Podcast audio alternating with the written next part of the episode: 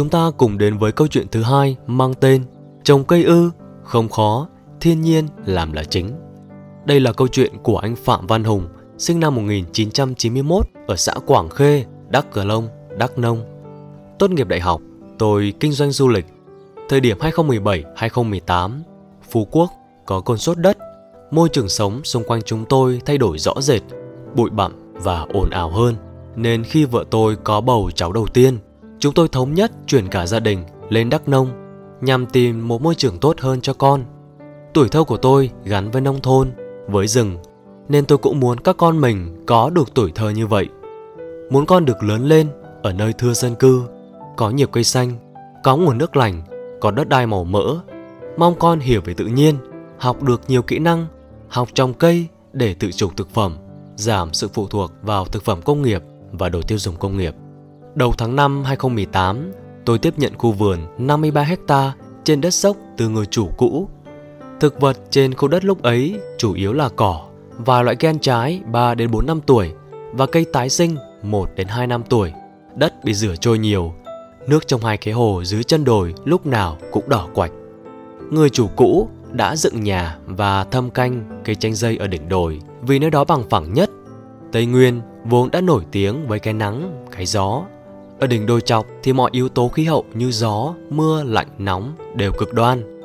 Mưa đầu mùa kéo sạch lớp phủ thực vật trên đỉnh đồi đi, cả các công trình xây dựng. Những ngày gió lớn, ngồi trong nhà nghe gió rít mà sợ. Giàn chanh dây phải làm bằng dây kẽm và neo xuống đất mới trụ được trên đỉnh đồi. Nhận đất xong, chúng tôi cũng trồng chanh dây để có thu nhập ngắn hạn như những nông dân địa phương, chỉ khác là không dùng hóa chất trong canh tác.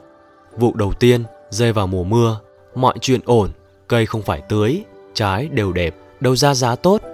Vụ thứ hai rơi vào mùa khô, thiếu nước nên trái teo. Chúng tôi phải bơm nước liên tục, bơm chuyển hai đến ba lần từ chân đồi mới lên được đỉnh đồi, vừa tốn năng lượng vừa tốn nhân công, liên tục rà soát béc tưới để đảm bảo không bị nghẹt. Sau một năm thì tôi bỏ tưới. Hai tháng sau khi trồng chanh dây, tôi bắt đầu nuôi gà trên đỉnh đồi gần nhà để dễ chăm sóc. Mọi chuyện tạm ổn được vài tháng mùa mưa. Sang mùa khô, nắng hạn làm đất khô khốc, cây cỏ vàng úa, lại thêm gà bới trơ cả đất.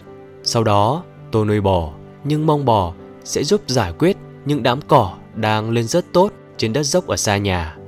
Dùng phân bò để nuôi chuồn quế nhằm giảm tiền mua thức ăn cho gà.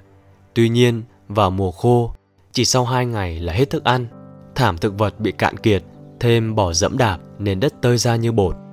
Tôi giải tán đàn bò, giảm luôn đàn gà vịt và heo, chỉ nuôi đủ dùng cho nhu cầu gia đình. Tôi đúc rút cho mình vài bài học. Đầu tiên, đỉnh đồi mà không có cây lớn phòng hộ thì không phải vị trí phù hợp để dựng nhà, làm chuồng trại chăn nuôi, thậm chí trồng cây cũng vất vả. Bởi ngoài yếu tố khí hậu cực đoan, còn phải tiêu tốn quá nhiều năng lượng để tiếp cận nguồn nước và thức ăn.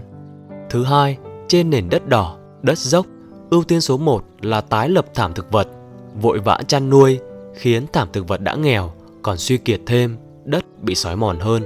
Tôi được tư vấn là có thể trồng cây vào bất cứ mùa nào khi đưa công nghệ vào nông nghiệp. Thậm chí mùa khô, cây còn phát triển nhanh hơn. Sẵn có hệ thống tưới, nên tôi trồng xen các loại cây khác vào vườn chanh dây. Nhưng các vườn chanh dây đều nằm ở đỉnh đồi, dưới nắng gió Tây Nguyên. Chỉ một giờ sau khi tưới thì đất đã khô hết, lại tốn điện và nhân công vô ích.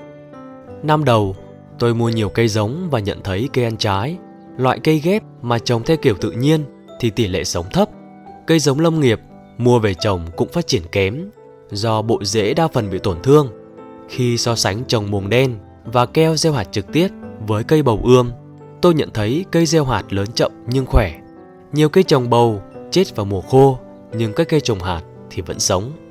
Hiện nay, tùy hiện trạng từng khu trong vườn mà tôi tác động theo ba cách. Thứ nhất, những khu có ít cây rừng tái sinh thì mùa mưa chúng tôi trồng thêm chuối. Chuối phát triển nhanh, bền cây và phủ xanh nhanh nhất. Thứ hai, những khu có nhiều cây rừng tái sinh thì chúng tôi phát cỏ quanh những cây tự tái sinh để tạo điều kiện cho cây vượt lên. Thứ ba, những khu mà cây rừng đã vươn lên chiếm ưu thế thì để tự nhiên, không can thiệp. Tôi thấy khu nào từng thâm canh thì cây thân gỗ tái sinh ít, nhất là những khu từng trồng chanh dây, do bị xới xáo nhiều, lại ở vị trí đỉnh đồi, thảm thực vật tái lập khá chật vật.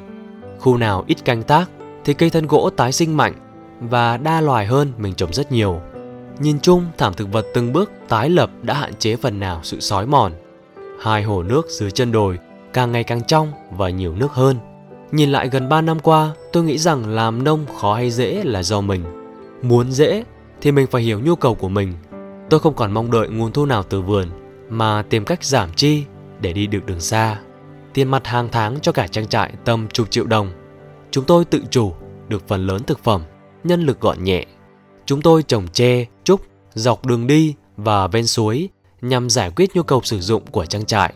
Muốn làm giàn cho cây chanh leo mà không có cây thì sẽ chỉ nghĩ đến mua dây về dùng. Bạn cần biết vườn có sẵn gì. Ví dụ, nếu trong vườn có mạch nước chảy quanh năm, sao không sống gần nguồn nước mà lại sống ở đỉnh đồi, cách xa nguồn nước cả trăm mét? Cái đó là cần theo nhịp tự nhiên. Có tiền, có nôn nóng thì cũng không đi nhanh hơn được, vừa tốn kém lại dễ nản lòng. Trồng cây không phải việc khó, thiên nhiên trồng là chính, người trồng là phụ. Thử thách lớn nhất của tôi ở giai đoạn này là bảo vệ khu vườn khỏi những mối nguy từ bên ngoài, bao gồm cả con người và gia súc.